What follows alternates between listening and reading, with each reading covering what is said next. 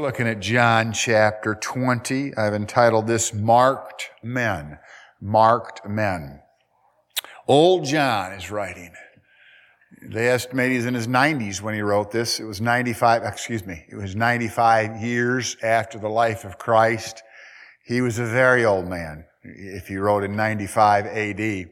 And so he was well over 100. And he wrote 5 books. He wrote the Gospel of John, the Epistles of John, and the Revelation of John.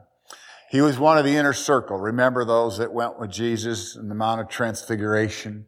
They were with him in the garden. I mean, the most interesting times in his ministry, they were with him, Peter, James, and John. And we know he was a fisherman, just a simple guy, loved John. He's referred to as the one Jesus loved. And what the Greek grammar there is, the one Jesus kept loving. Jesus didn't love him any more than he does anyone else. He loves us all. He's not a respecter of persons. But he kept loving John. And that's interesting. The continual tense there. He kept loving him. And you know, he keeps loving me. When I mess up, he loves me. And I've experienced some of the things Harold's experienced. I was going to preach at this church and had people come to hear me preach in the area that knew of me, and I got there and the pastor got up and rambled about nothing and turned it over to me at 10 to 12. Said, now take all the time you need. Well, I need 10 minutes for my introduction, as you know. And so I was frustrated and I was sitting there burning up inside. And the Lord just said, you know, it's not all about you, big boy. It's about me, you know. And so he just kind of crushes our ego once in a while. But here John is writing, and We love John's writing. There are several occasions in Scripture where the Bible says men are marked by God for one reason or another. We will look at 7 of these occurrences of marked men. And we'll look at John chapter 20 and verse 25. And we'll stand when you have that. We'll read that verse. We'll pray. And we're going to look at 7 of these. And this one, you will know who this is. John 20:25, and we'll, of course, conclude with this verse as well. It says in John 20:25, the other disciples therefore said unto him, we have seen the Lord. But he said unto them, except I shall see in the hands the print of the nails, and put my finger in the print of the nails, and thrust my hand into his side, I will not believe. Wow, Thomas is a doubter, which all of us doubt at times, so we don't want to pick on him. But he wanted to touch the Lord's hands and feel the scars. And of course, the Lord was one of those people who was marked and suffered greatly for us. Bless us, Lord. We need you so much this hour. I need you to say what needs to be said. Everyone needs to open our hearts and be doers of the word, not just hearers.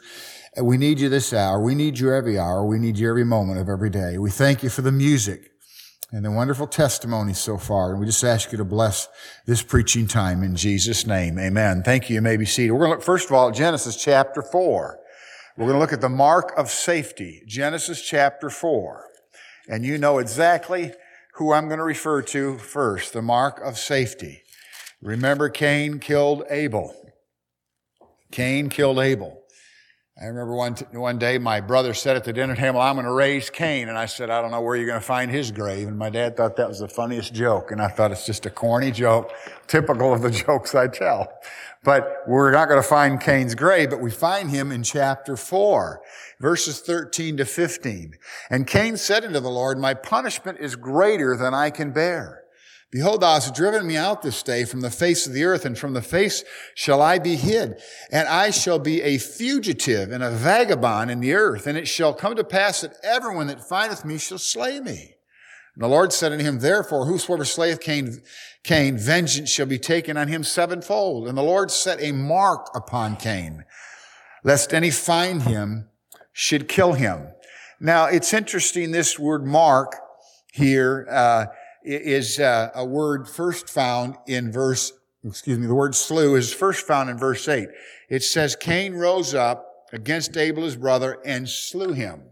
And we find here, he says, if anyone finds me, the same Hebrew word is used here, they'll slay me. And he was afraid, and the Lord said, well, I'll put a mark on you, and anyone who touches you, I'll punish them 7-fold. So here Cain is a murderer. a murderer, had killed his brother, and God still is merciful. Says, I'll give you a mark of safety to keep people from killing you. He asked for mercy, and God gave him a mark. And we see the marks of sin in people's lives all the time, don't we? And certainly he was a man marked by sin. I told you a while back, I don't know if you remember, a corny joke. This guy's in the doctor's office, and he looks over, and here's a shriveled up man. Looks like he's 90. Wrinkled and looks so old. And he said to the man, you know, what's the secret of living a long time? I mean, you know, and the man said, well, I'll tell you, I drink 2 cases of beer a week. I smoke 2 packs of cigarettes a day, and I never exercise. And the guy's like, wow. And he said, well, how old are you? He said, I'm 26. You know, Cain had lived a rough life. He was a murderer. And the wages of sin is death. And so here we find God gives him mercy and keeps people from slaying him. In Psalm 78:47, the same Hebrew word is translated destroyed. People would want to destroy him. They'd want to kill him because the word of Abel's death would circulate, and people would want to kill him. And yet what does God do? He gives him a life of safety. Did he deserve it? Of course not. We talk a lot about Cain, but you know, the Bible says in the New Testament, if we hate someone, we've committed murder in our hearts. And how many times do I hear Christians say, oh, I hate that person? So first of all, we see this mark of safety. Second of all, Ezekiel chapter 9. Ezekiel chapter 9. I'm fascinated by this passage. And I've never actually preached this passage per se, but just referencing it a time or two. Here tonight, we're going to reference Ezekiel chapter 9. Isaiah, Jeremiah, Lamentations, Ezekiel, and then Daniel. So Ezekiel chapter 9. And this is an interesting passage. The mark of security, we'll call this. Here the Bible says that he cried also in mine ears with a loud voice, saying, cause them that have charge over the city to draw near, and every man with his destroying weapon in his hand. And behold, 6 men came from the way of the higher gate, which lieth toward the north, and every man a slaughter weapon in his hand. And one man among them was clothed with linen, and had a writer's inkhorn in his side.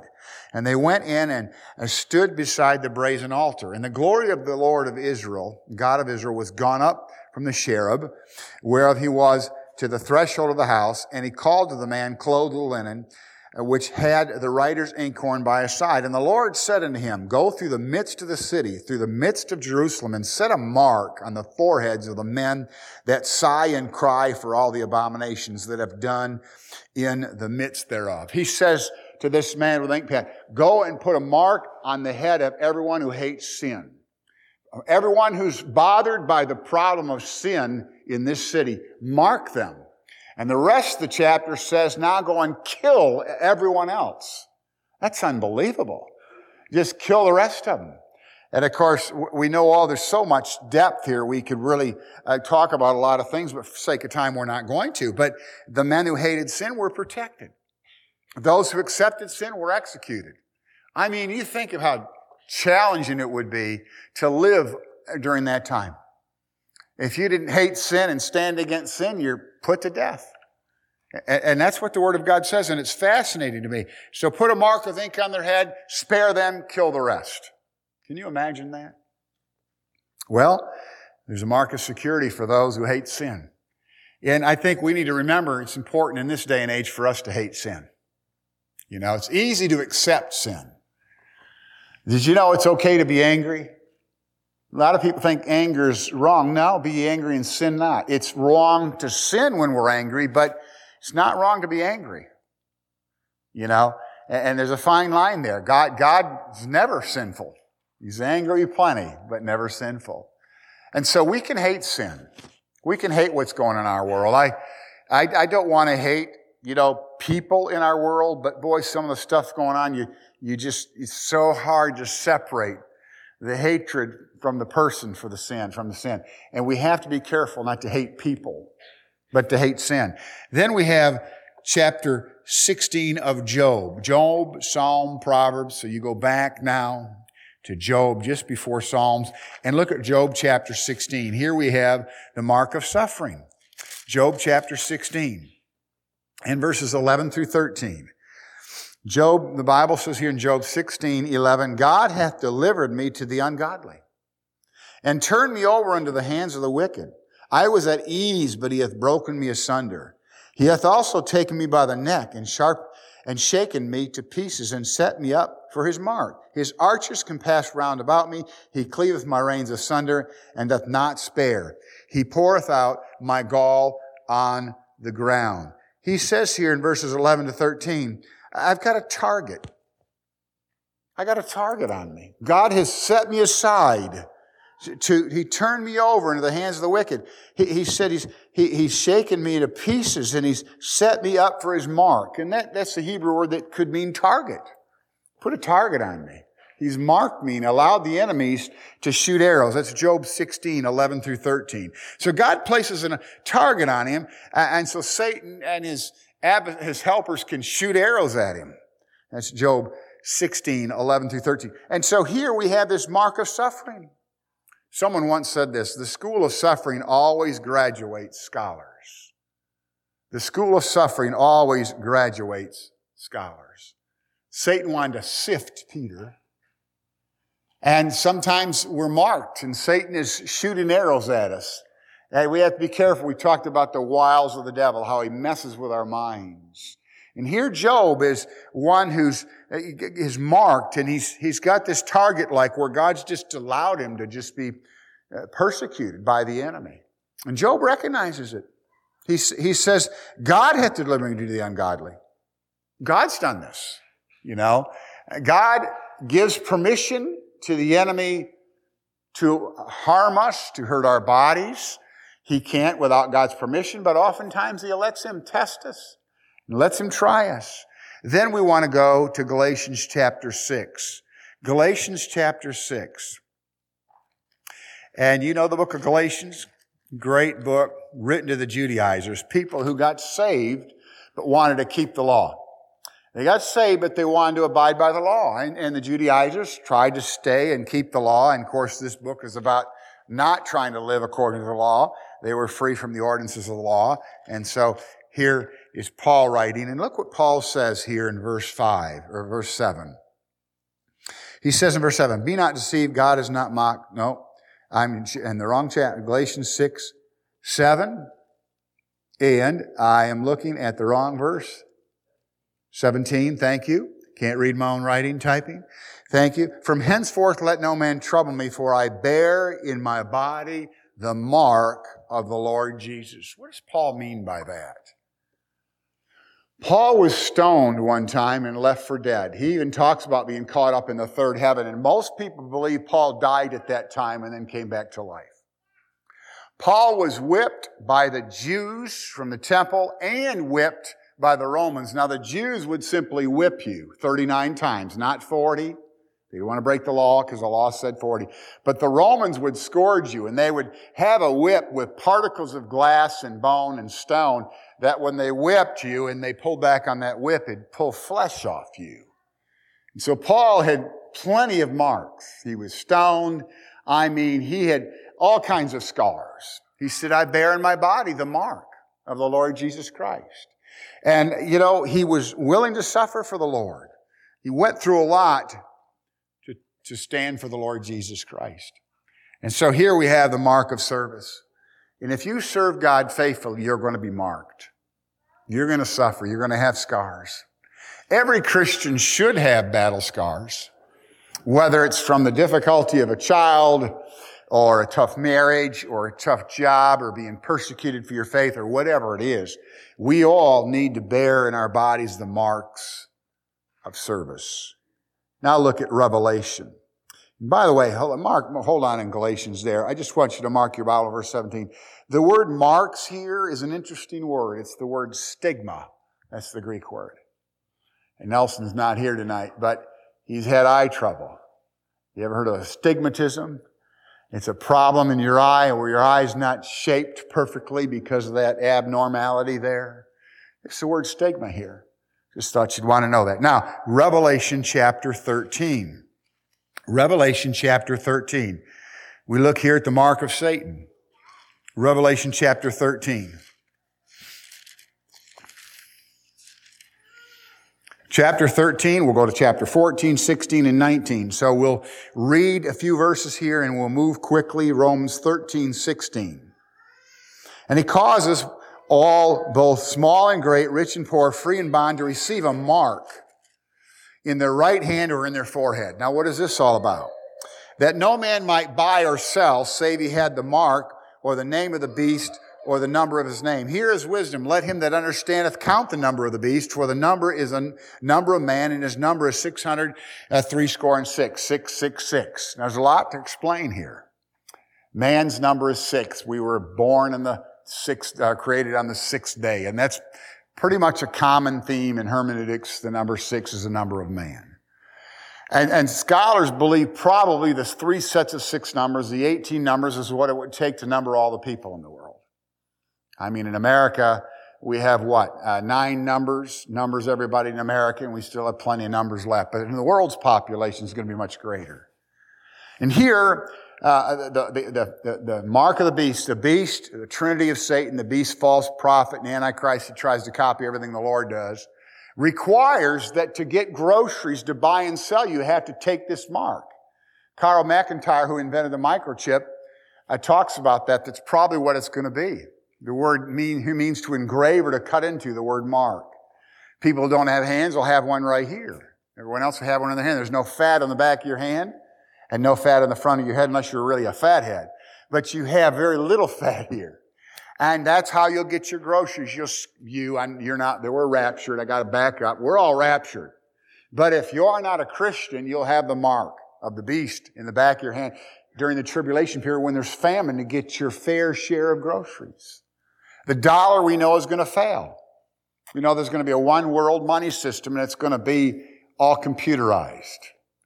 I hate the idea of globalism in our country. This talk about we care about the whole world, not just America first. And this is the teaching that's going to dominate our airwaves in the next several years as the Antichrist, the spirit of Antichrist, which already exists, is preparing everybody to get rid of the money system and to accept this system. And now don't worry. Someone said, well, I have a microchip in my hip replacement. I probably do too. You don't have to worry about that. This is after the rapture. And the Antichrist comes and he demands control of every individual. And this is part of the control of the worldwide government. And we know that the dollar is failing. I know years ago in the 60s and 70s in Okinawa, when they started Maranatha Baptist in 1968, you could go there with $1 and buy 350 yen for $1 and live high on the hog. Nowadays, the dollar buys about 60 yen. So a jar of peanut butter when we were there is like $10, and now it's like $20. The dollar's failing, and the world currency is all going to fall apart at some point in time. That's why we are against the United Nations, everything they stand for. We're against a one-world government, a one-world money system. We realize that's a thing of the future with the Antichrist taking control. So here's this mark of the beast, which seems like it'd be helpful in the tribulation to buy groceries, but it won't last long because groceries are going to run out. And if people don't take the mark, they have to flee because they're going to decapitate everyone that doesn't take the mark. So anyone who's saved during the tribulation period has got to run. The Bible says that those that endure to the end will be saved. So people are going to be hiding and running and getting out of there because they don't want to be caught. Then chapter 14, again, verses 9 to 11.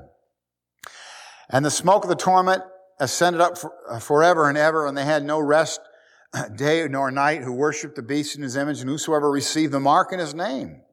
Here is the patience of the saints. They are they that kept the commandment of God and the faith of Jesus. Then I heard a voice from heaven saying to me, Right blessed are the dead which die in the Lord. From henceforth, yea, hath the Spirit, that they may rest from their labors, and their works do follow them.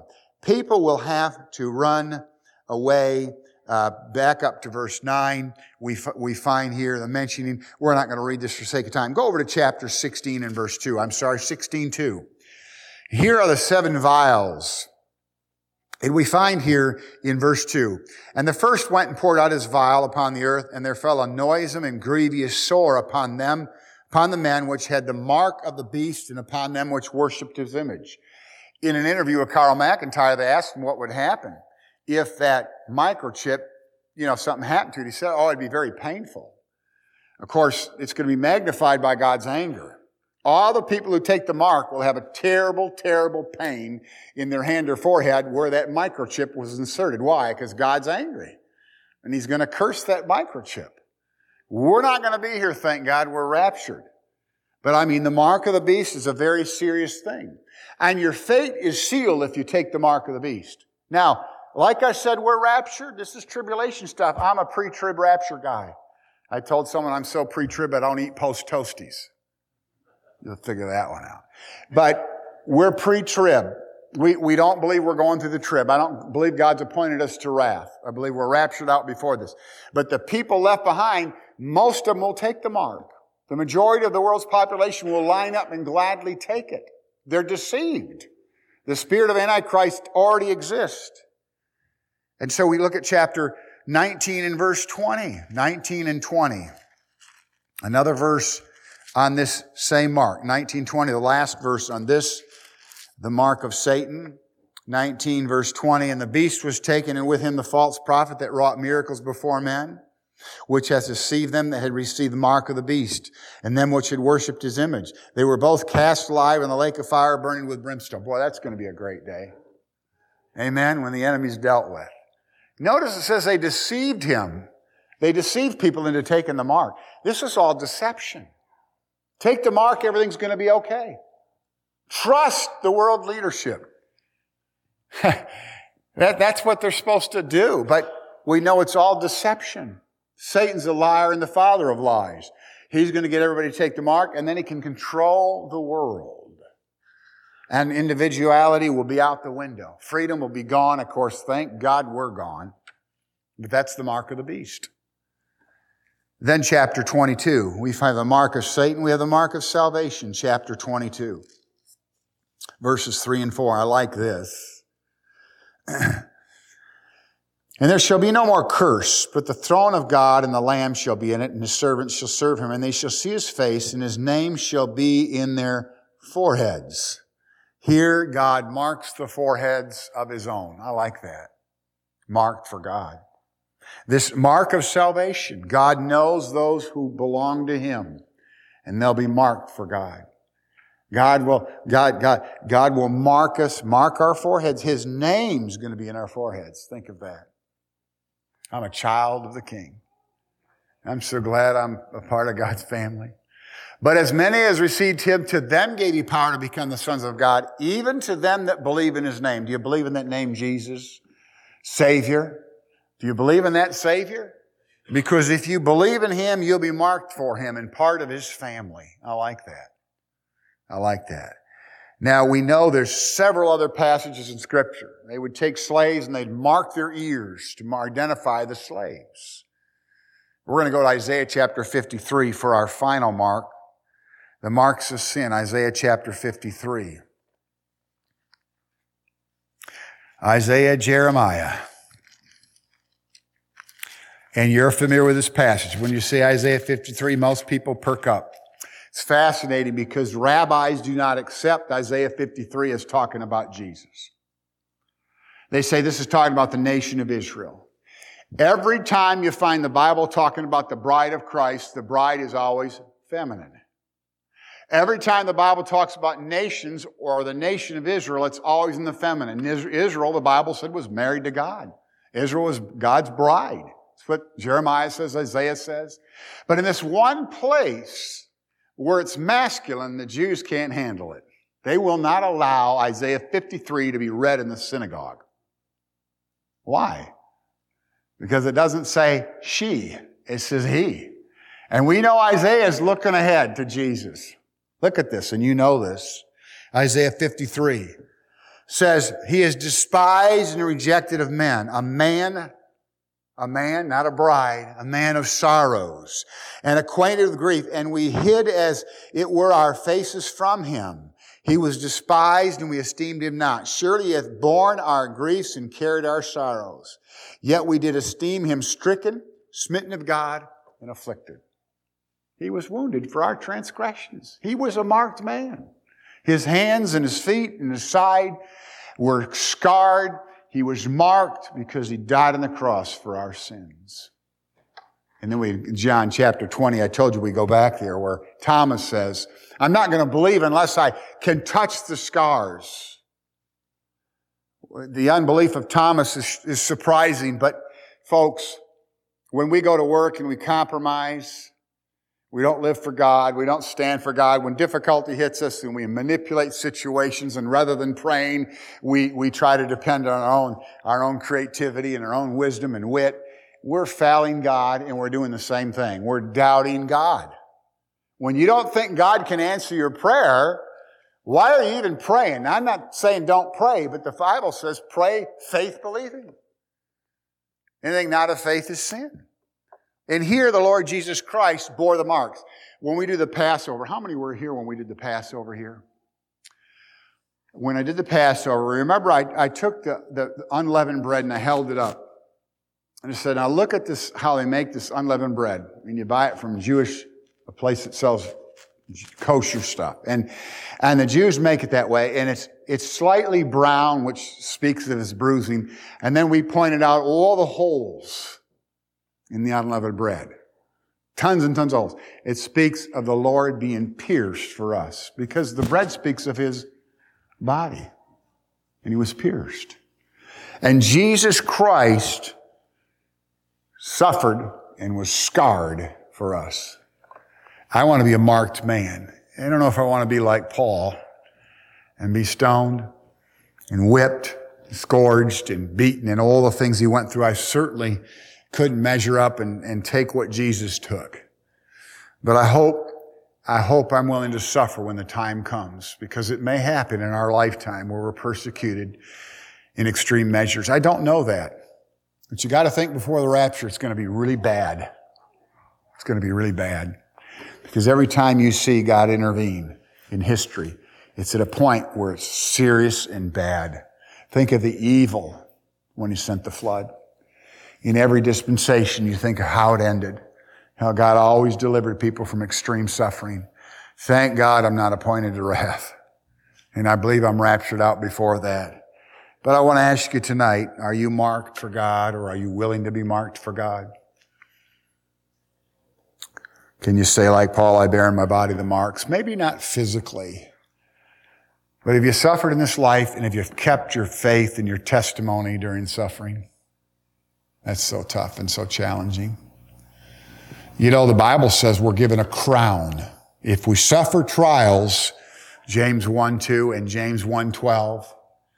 If we endure temptation, the word's also translated trials in your Bible. If we endure those situations, we're blessed. We're blessed. In that little song I love, it will be worth it all when we see Jesus. Jesus suffered. And he rose again. Because he rose, I too shall rise. And the dead in Christ will rise first, but those of us who are living will have to catch up to the dead. But I'm looking forward to seeing Jesus, and I hope that I've been willing to suffer for his name's sake. Let's pray. God, thank you for your word. And Lord, I thank you for sending your son, Jesus, Father, to suffer for us. And he bore in his body the marks of a Savior. And Lord, we find so many in Scripture marked. And Lord, we thank you that we don't have to take the mark of the beast, and one day we'll be marked with your name on our forehead. I belong to you, Lord. I don't own anything at all. It's all yours. My body is yours. And help me to be a living sacrifice. Help all of us to be a living sacrifice. Be willing to suffer for you. In Jesus' name we pray. Amen.